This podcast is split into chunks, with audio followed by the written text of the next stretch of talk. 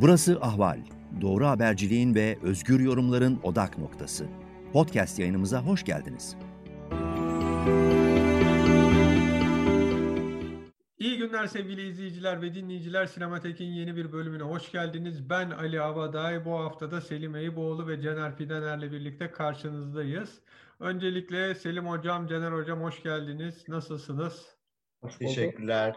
Sağ ol. Ee, bu hafta Amazon'un oldukça önemli oyunculara sahip dizisi Solos'tan ilk etapta bahsedeceğiz. Ee, 2021 yılında çekilen dizide Morgan Freeman, Anne Hathaway, Anthony Mackie, Helen Mirren gibi isimler yer alıyor ve dizi insan olmanın ne olduğunu, insanların birbirleriyle olan ilişkilerini, paylaştıkları deneyimleri e, üzerine geçen bir dizi. 7 bölümden oluşuyor.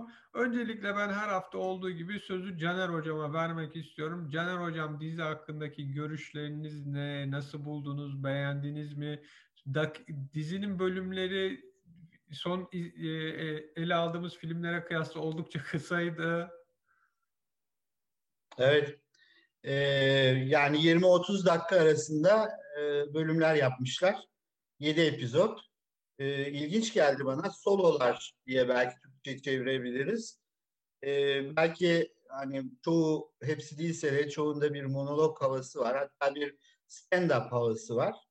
E, her biri farklı bir kişiye e, yönelik ve farklı adeta problemleri, insani problemleri ele alıyor. E, ve işte yarım saat içinde e, büyük ölçüde de oyuncuların başarısına yani e, dayanıyor Hani özellikle Helen Mirren Peg'de e, veya diğer oyuncular diğer bölümlerde de adeta hani döktürüyorlar. E, fakat önce şeyi söyleyeyim. Bir tane epizod izlemek isteyen varsa sonuncuyu izlesin. Genellikle böyle baştan başlayıp sona doğru gitme usulü vardır ama e, burada ben Morgan Freeman'ın e, oynadığı ve aslında iki kişinin oynadığı aşağı yukarı tek e, bölüm bu. E, orada e, bir, bir çeşit toparlama da yapıyor. Önceki episodlarda adı geçmiş bazı karakterler burada tekrar anılıyor filan. Ama e, sanıyorum düşünsel yapıyı da orada büyük ölçüde özetlemiş ve sonuçta da e, söyleyeceği sözü büyük ölçüde e, sonuncu bölümde söylüyor gibi geliyor bana. Hani bir tane daha seyredeceğim derseniz o zaman da üçüncü episodda Ellen Mirren'ın tek karakterini izlemenizi önereceğim. Bu, bu dizide bazı önemli şeyleri bana önemli görünen şeyleri söyledim.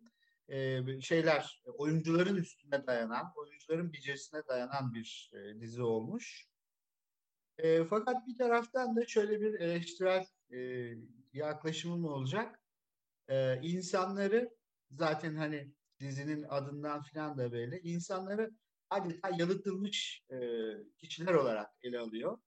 Bir yakın gelecekte geçiyor. Bu yakın geleceğin e, ne olduğunu, ne anlama geldiğini e, birazdan belki açarız diye düşünüyorum. Özellikle Selim Hocam'dan bekliyoruz. E, fakat bir taraftan e, öte yandan da şeyi e, insan aslında öteki insanlarla birlikte var olur diye düşünüyorum ben. E, sanki bu dizi onu biraz ihmal etmiş ya da o açıdan bakmamış. E, insanın yalnızlığı üzerine, insanın işte öteki insanlarla olan problemleri bile sonuçta e, kendi başına e, bir problem haline geliyor kişi için. Ve sonuçta bir şekilde çözüme ulaşıyor ya da ulaşmıyor bu yarım saatlik bölümde. E, psikolojik atmanın çok ağırlıklı olduğu bir dizi diye de tanımlayabiliriz. E, fakat e, öbür taraftan e, psikiyatristlerin özellikle varoluşçu psikiyatristlerin söylediği nihai yalnızlık diye bir kavram vardır. Irving Yalom'dan ben öğrenmiştim. Burada anlatılan o değil. Yani nihai yalnızlığı anlatabilmek için insanın diğer insanlarla birlikte olduğu halde e, kendi içinde yalnız kalan kısmını e, vurgulamak gerekir diye düşünüyorum.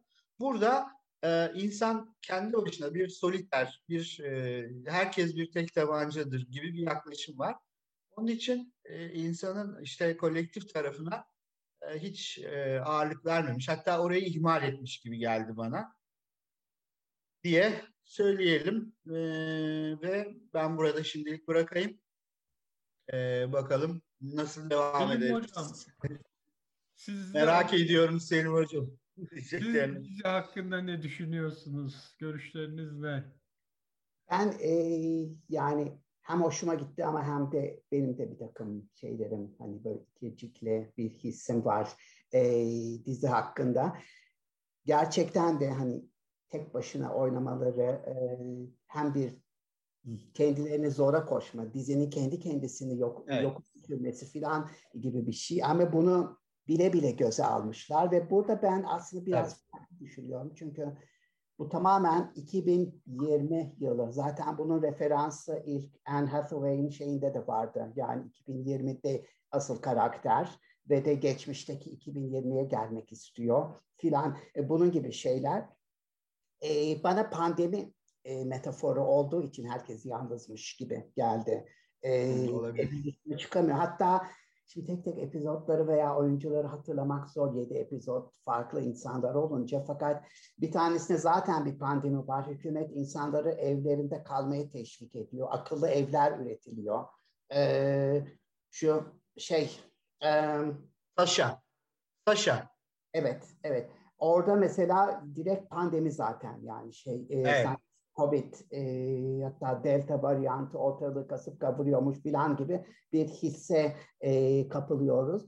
Bu yüzden bakınca gerçekten de şey hani bugüne ait ve bugünün koşullarının bir metaforuymuş gibi geldi bana. O yüzden tek başına olmaları batmadı. Bazen hakikaten yani bir oyuncu olurlarsa olsunlar sürükleyemeyebiliyorlar ama hani onun dışında fikir olarak yine de hani gayet açık olduğum bir e, format.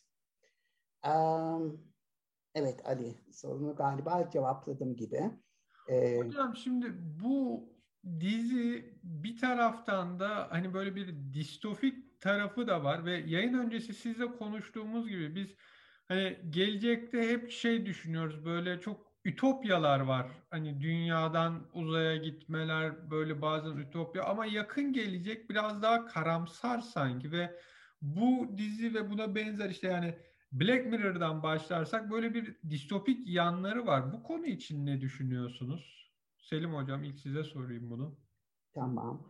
Ee, şöyle yani biz giderek e, distopya dışında bir e, gelecek hayal edemez hale geliyoruz. Yani içinde bulunduğumuz bir duruma bakın. Yani bütün dünyadaki ülkelerde popülist liderler, diktatöryel liderler, e, Macaristan'dan belki Trump döneminin kendisini de katarız, e, Türkiye'yi de katarız. Her yer hepsinde böyle bir şey var. Yani biz hali hazırda distopyayı e, yaşıyoruz gibi.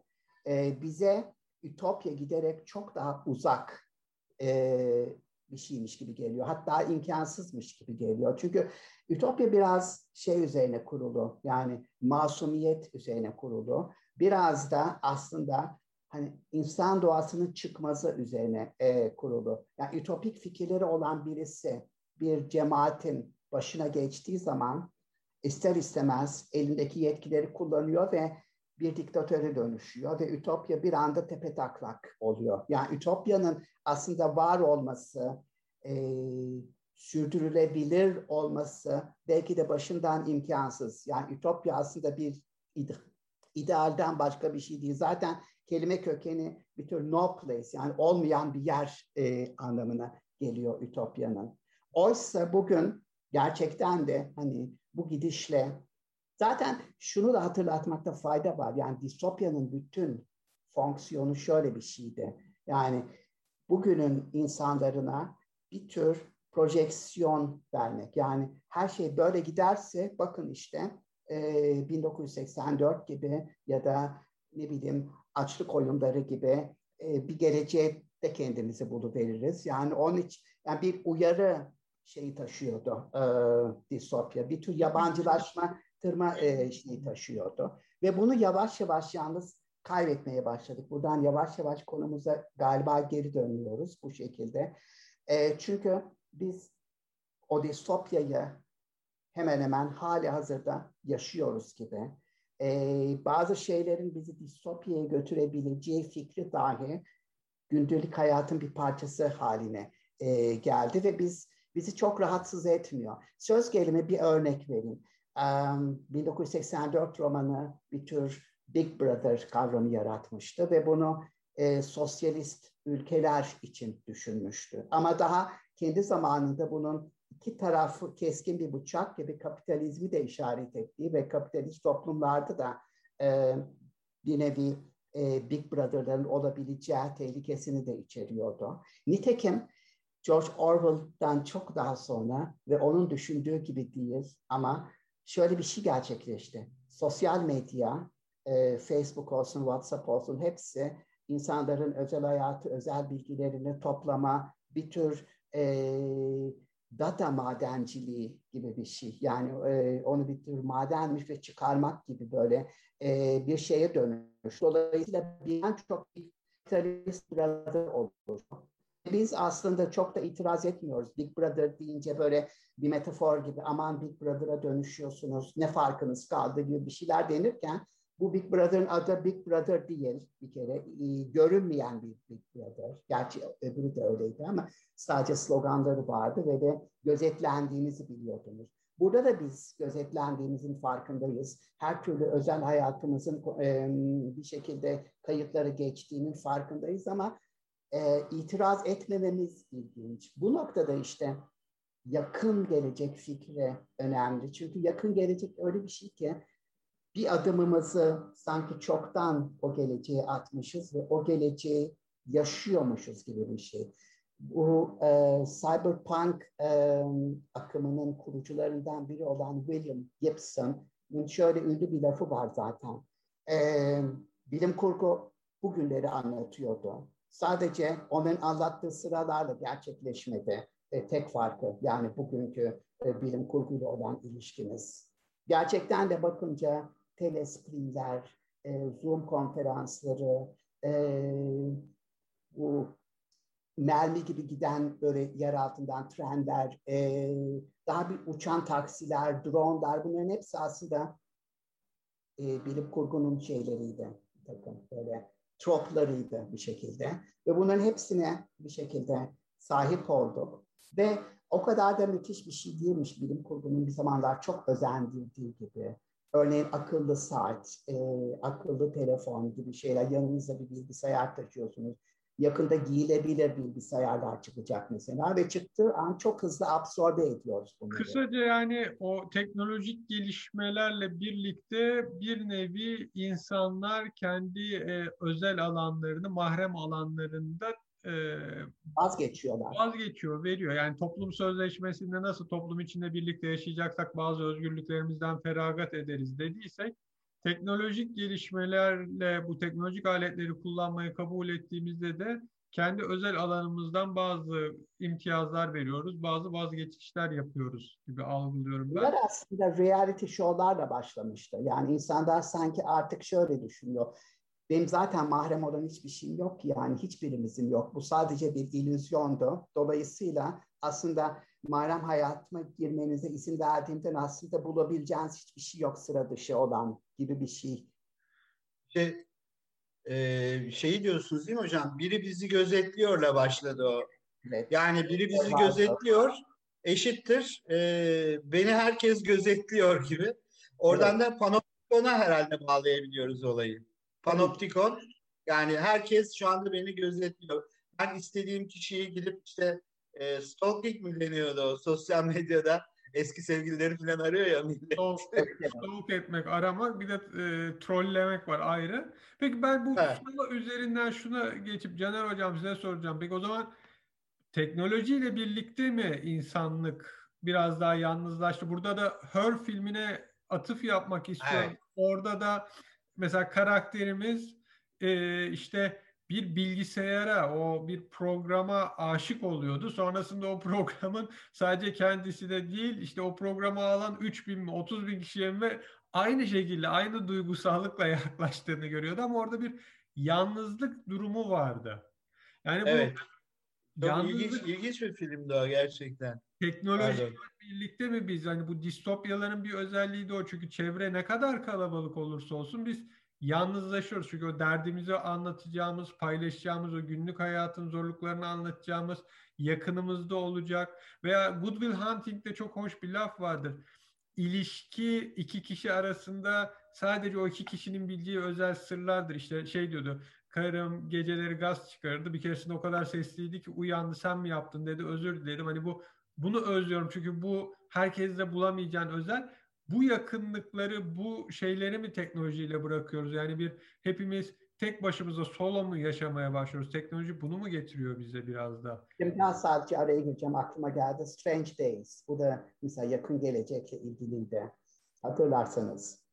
Evet. E, dizi miydi hocam? Ben hatırlamadım. O. Strange, Strange Ha, Days. okey. Ee, bir aygıt Okey. takıyorsunuz yüzünüze ve böyle olan olayları bütün o yaşadığınız korkularla ya da şevk içinde filan böyle duygularınızla kaydediyor onu. Yani birisinin bakış açısından kaydediyor olayları. Dolayısıyla oradaki Aha. çekilen şey son derece kişisel bir şey. Christopher e, Evet. şey, Ralph Fiennes oynuyordu. Böyle kafatasına bir aygıt takılıyor. Mesela bacaklarını kaybetmiş bir kişiye sahilde koşuyor. O anın veriyor. O duyguları yaşıyor çipi takan kişi. E, böyle bir Evet. e, şey The Doors'un da işte atıplaydı. Siz bu yalnızlaşma üzerine ne diyorsunuz Caner Hocam? bu e, şey sanal gerçeklik e, gerçek mi sanal mı? Sanal gerçeklik girerek hayatımıza giriyor ve ondan sonra bu tabii aslında kökündeki ben ben miyim? Ben başkası mıyım? Ben kimim? Hangisiyim? filan gibi e, şeylere de yol açıyor. E, düşüncelere de yol açıyor. Yani e, ben aslında teknoloji yalnızlığımızı arttırıyor gibi bir şey söyleyemem. Yani bunu savuna, savunabileceğimizi sanmıyorum. Ama o insanın nihai yalnızlığıyla toplum içinde e, diyelim ki işte kapitalizmin ya da bulunduğumuz düzenin bize yaşattığı yalnızlık duygusu bazen birbirine karışıyor gibi geliyor bana. E, bu soloları, solosu ya da sololar dizisini izlerken de e, adeta şey gibi geldi yani zaman zaman. Kişisel gelişim dersleri, kursları e, vardır ya kişisel gelişim böyle işte bu problemle nasıl baş edersin falan. O kişisel gelişimin en büyük zaafı da insanı tek başına hani sen istersen her şeyi yaparsınla sen aslında hiçbir şey yapamazsın arasında bir sarkaç gibi düşünür ve e, etrafındakilerin katkısını ya abartarak ya da e, biraz bu kişisel gelişime eleştiri gibi oldu ama e, sonuçta insanı e, yaşadığı doğal çevreden çıkaran bir uygulama gibi geliyor bana bunlar. Biraz bu sololar filmi ve genel olarak bilim kurgudaki yalnızlık da insanı e, yaşadığı, deneyimde bulunduğu çevreden e, çıkartarak adeta bir sanki insanın özü diye bir şey varmış gibi. İşte gerçek insan buymuş, sahte miymiş, gerçek miymiş filan gibi. E, sorularda da e, temel insani çelişkilere değiniyor ama işte ölümdü, e, hatıralardı, kim haklı kim haksız, kaderin oyuncağı mıyız yoksa kendimiz mi karar veriyoruz gibi. Ama sonuçta sanki e, onlara bir cevap da üretemiyor gibi geldi bana. Üretebildiği tek cevap finaldeki kucaklaşma olmuş. Yani o şeyin e, bir tek o kaldı geriye gibilerden. E, bir tek o anıyı geriye bırakmak gibi Stuart, e, Morgan Freeman'ın oynadığı epizodda e, olayı öyle bağlamış. E, şeyde biraz ben bir iki epizodunda buna benzer şeyler vardı. Bir tane daha dizi vardı. Love, Death and Robots. Ee, o da daha kısa epizodlardan oluşuyor. İşte ikinci sezonu devam ediyor. Ee, onda aslında bir bütün olarak daha çok bana şey gibi geldi. Bilgisayar e, oyunları estetiği ve e, daha genel bilim kurgu ve genel bilim kurgu temaları var o dizide.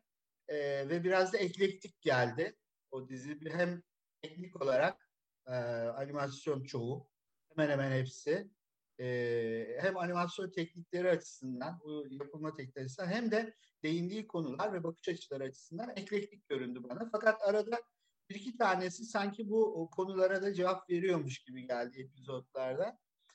E, bir şeyi mesela olaya böyle mizahi veya absürt şekilde yaklaşan iki dizi vardı. Birisi yoğurt dünyaya hakim olduğunda Öbürü de alternatif tarih.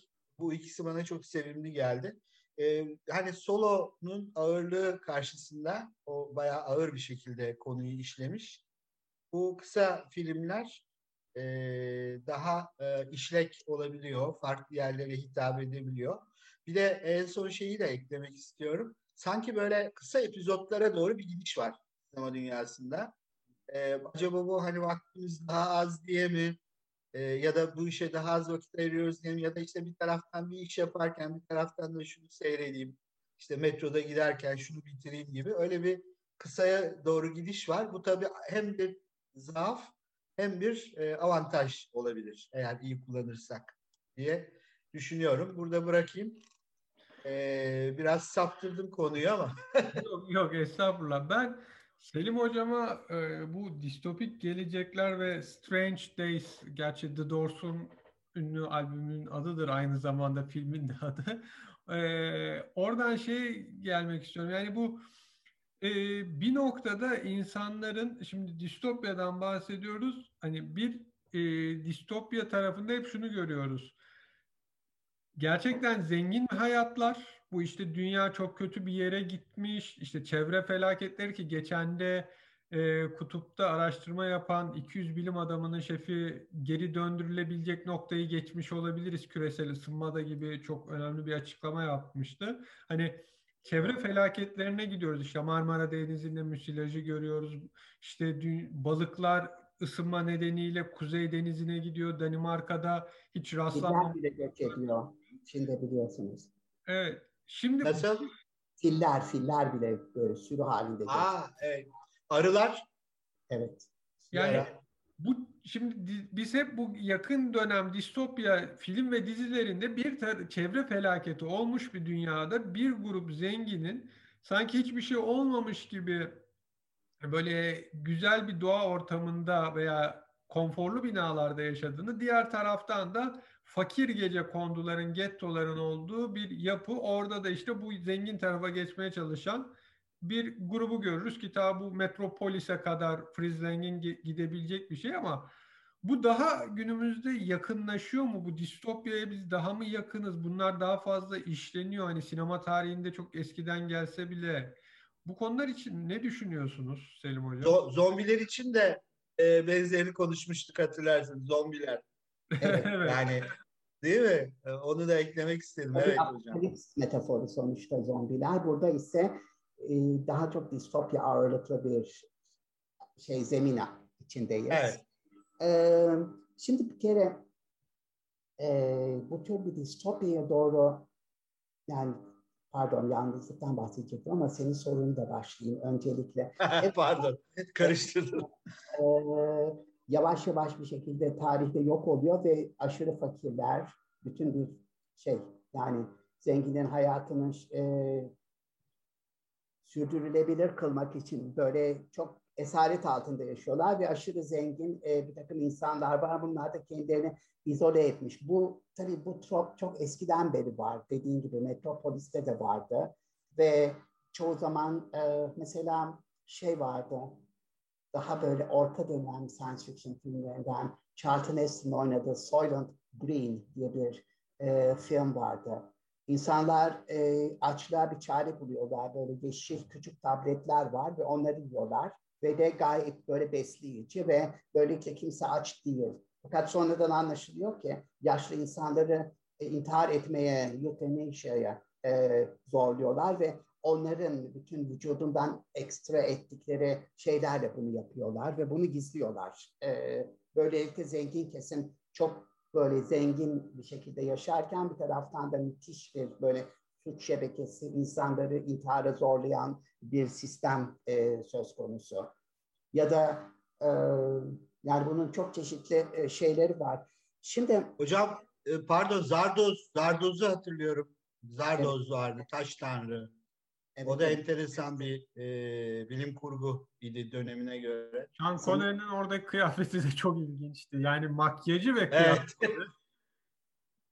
Meşhur evet. bensiz sen sen bir hiçsin lafı vardır o filmden şey Without me you are nothing diye. Ee, onu hatırlıyorum. Eyvah. Ee, şimdi nerede kalmıştık? Ee, şey şunu söylemek istiyorum aslında yani Solos'a geri dönersek e, Solos gibi filmler aslında teknolojinin kötücüllüğü değil, daha çok bizim bir takım zaaflarımızla ilgili. Yani bazı evet. zaaflarımız sayesinde aslında biz bu teknolojileri yaratıyoruz. Aşırı merak, aşırı e, kendini gösterme şeyi, aşırı gurur. Neredeyse o yedi ölümcül günahın e, şeyleri, bütün o özellikleri hani teknolojiyle birlikte katlana katlana toplumu bir karabasana e, dönüştürmüş e, gibi e, bir şekilde. Cronenberg'in, e, David Cronenberg'in çok ilginç bir saptaması vardır. Yani e, bizim gözlerimiz, kulaklarımız, işitsel şeylerimiz ve diğer başka sensörlerimiz hep teknolojiyi bir noktada daha ötelere götürme şey yarattı bizde. Hırsı, arzusu yarattı. Gözümüz olduğu için daha çok görmek istedik. İşitmediğimiz şeyleri daha çok işitmek istedik. Veya işte, işte uydularla sayesinde atıyorum herkesin gizli sırlarını e, bir şekilde daha çok görmek istedik. Ne kadar bu mümkün olursa o kadar daha çok istiyoruz e, gibi bir şey.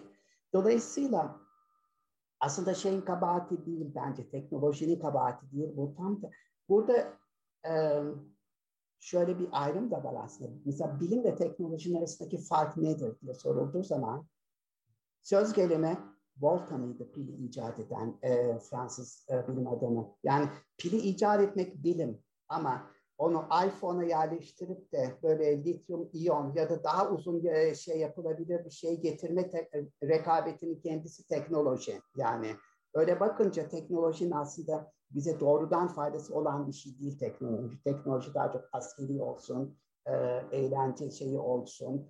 İnsanları aslında biraz izole eden yanı da var söz kelime.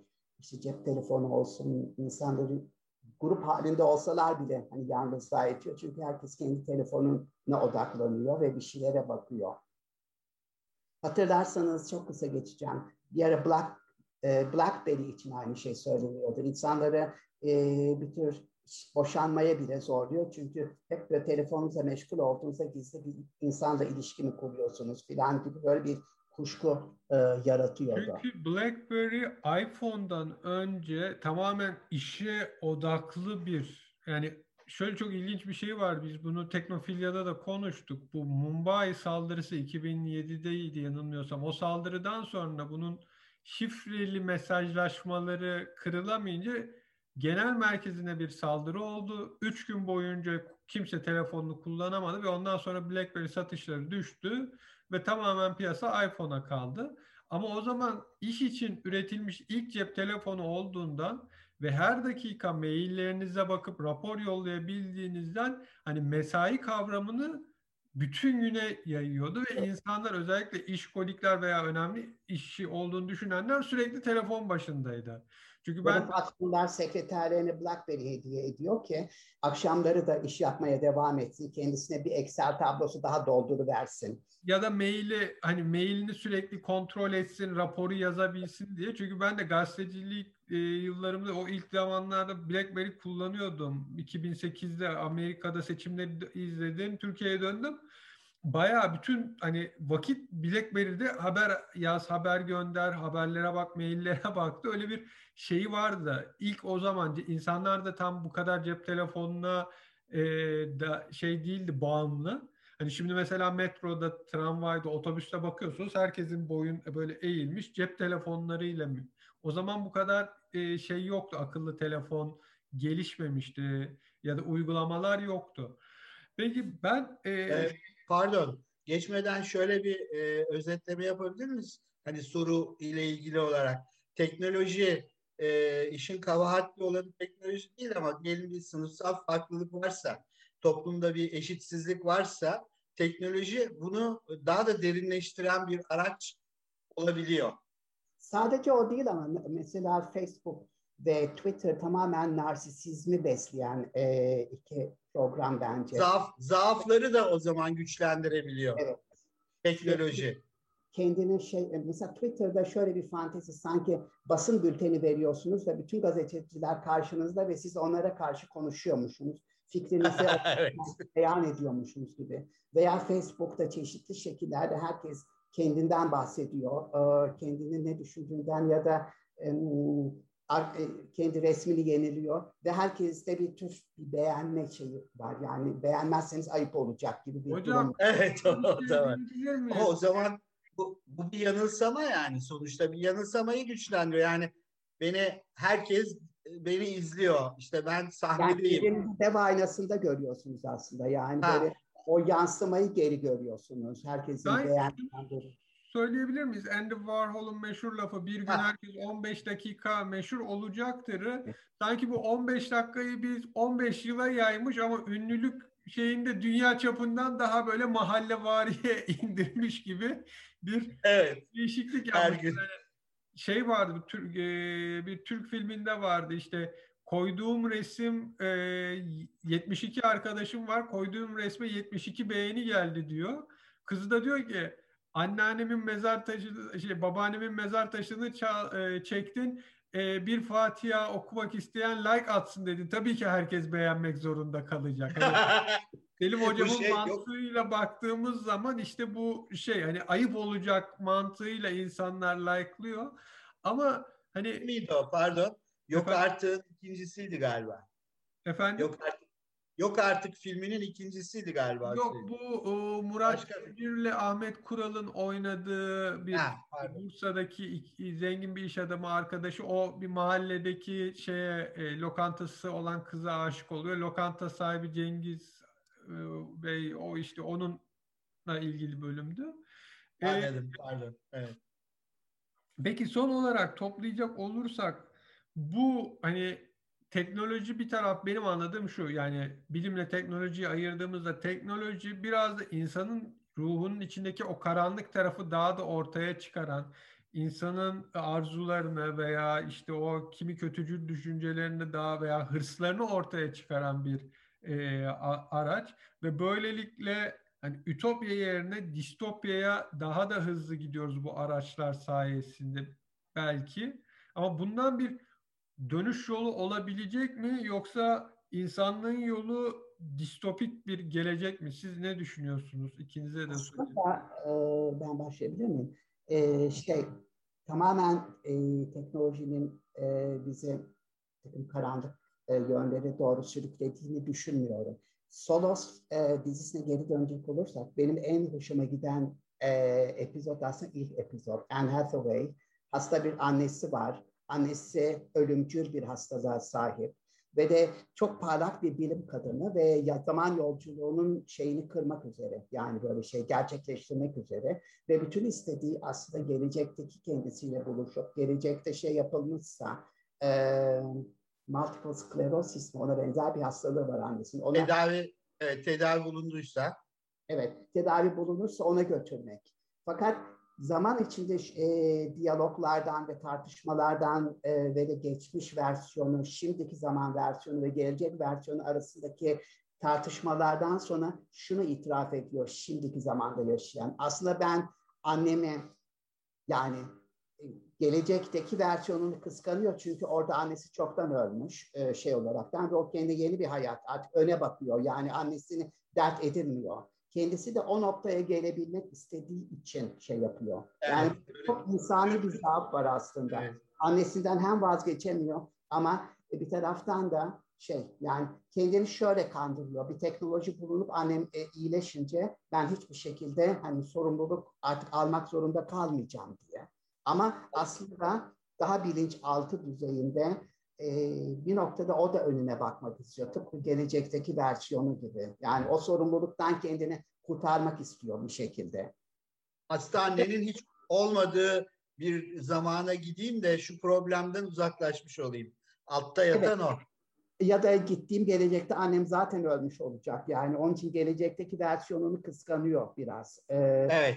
Şimdi buradan e, işte, e, yani şu andan kaçma arzusu, şimdiki zamandan kaçma arzusu ve insan olmak teknolojiyle bağlantılı olarak ne anlama geliyor? Yani Solos dizisi bence bunları soruyor ve o anlamda Black e, Black Mirror gibi kötücül, ille kötücül bir gelecekten bahsetmiyor aslında. Yani insanlar tam böyle sınırda insanlığını bir şekilde koruyabiliyor. Onun şeyin ikilemlerini yaşıyorlar sürekli e, Solos dizisinde. Black Mirror'dan farklı olarak. Evet. O zaman şöyle diyebilir miyiz hocam? Yani e, biz bu teknolojinin ürünlerini ne kadar kendimizi anlamak için işte bir ayna demin siz de dediniz aynı zamanda bir ayna tutuyor diye. Yani ne kadar insan e, olarak e, bireyler olarak biz bu teknolojinin ürünlerini ne kadar kendimizi tanımaya yönelik birer araç gibi değerlendirebilirsek belki e, distopyadan kurtulma e, şansımız da o kadar olabilir sanki. Distopyadan kurtulmanın aslında e, bir takım e, ilginç alternatifleri var. Özellikle edebiyatta, sinemada çıktı mı bilmiyorum ya da dizilerde de Solar Punk diye bir yeni e, alt janra var. Steampunk gibi. Bu tamamen hani var olan sistemleri, toplumsal normları bir şekilde hiçe sayarak, kale alaraktan improvize bir şekilde alternatifler düşünmek e, dünyanın o ekolojik sonuna karşı. E, bir anlamda da pozitif bir şey de var böylelikle. Yani dediğim gibi hem böyle topluma konform olmayan karakterler ama aynı zamanda da çok dahice bir takım çözümlerle işte şey ve de izin almadan kimseyi e, otoritelerden izin almadan çünkü onların bir şey yapmaya niyeti yok. Onlardan evet. ümidini kesmiş e, olan bir grup insanlar işte şey yani böyle farklı alternatif teknolojiler geliştiriyor. Evet. Yani dilerim Childhood End'deki gibi uzaylıların gelip mecbur böyle dayatacağı bir noktaya gitmeyiz. Peki. Distopya tam da o ama yani hani birileri dayatıyor size. Hani bu işi ben kontrolü alacağım dediği an hani iyi niyetli bile olsa o iyi niyet iyi niyet olmaktan çıkıyor e, kısa zamanda. Orası öyle. Yayını bitirmeden son söylemek istediğiniz bir şey var mı bu bölümle ilgili? Caner Hocam önce size sorayım. Valla e, benim aşağı yukarı aldığım notlar e, bu kadardı. E, onun dışında ekleyecek bir şey yani bilim kurgu sevenler e, burayı takip etsinler e, ve 10 sene sonra dönüp baksınlar bakalım bizim zamanda bilim kurgu dediğimiz ger- gerçek oldu mu yoksa dünya bambaşka bir yere mi gitti o da ilginç bir konudur yani. Bu Teşekkür ediyorum. bırakılacak bölümlerimizden biri olacak. Selim Hocam sizin son bir söylemek istediğiniz söz var mı? Ben distopyadan artık kurtulmanın yollarını arıyorum. Yani süredir ona kafa yoruyorum ve e, merakla e, hani alternatif neler karşımıza çıkacak onu merak ediyorum. Çok teşekkür ediyorum. Sevgili izleyiciler ve dinleyiciler Sinematek'in bir bölümünün daha sonuna geldik. Yayınlarımızı YouTube'dan izleyebilirsiniz. Ahval'in kanalına abone olursanız Sinematek dışında diğer programlarımızdan da anında haberdar olabilirsiniz. Haberleri Ahval'den okuyabilirsiniz. Twitter veya Facebook hesabımıza üye olduğunuzda haberlerden engelsiz bir şekilde e, okuyabilir, görebilirsiniz. Gelecek yayınlarda görüşmek dileğiyle. Hoşçakalın, iyi günler. Ahval podcastlerini tüm mobil telefonlarda Spotify, SoundCloud ve Spreaker üzerinden dinleyebilirsiniz. Apple iPhone kullanıcıları bize iTunes üzerinden de ulaşabilir. Türkiye'nin ve hayatın cıvıl cıvıl sesleri Ahval Podcast dizisinde. Kulağınız bizde olsun.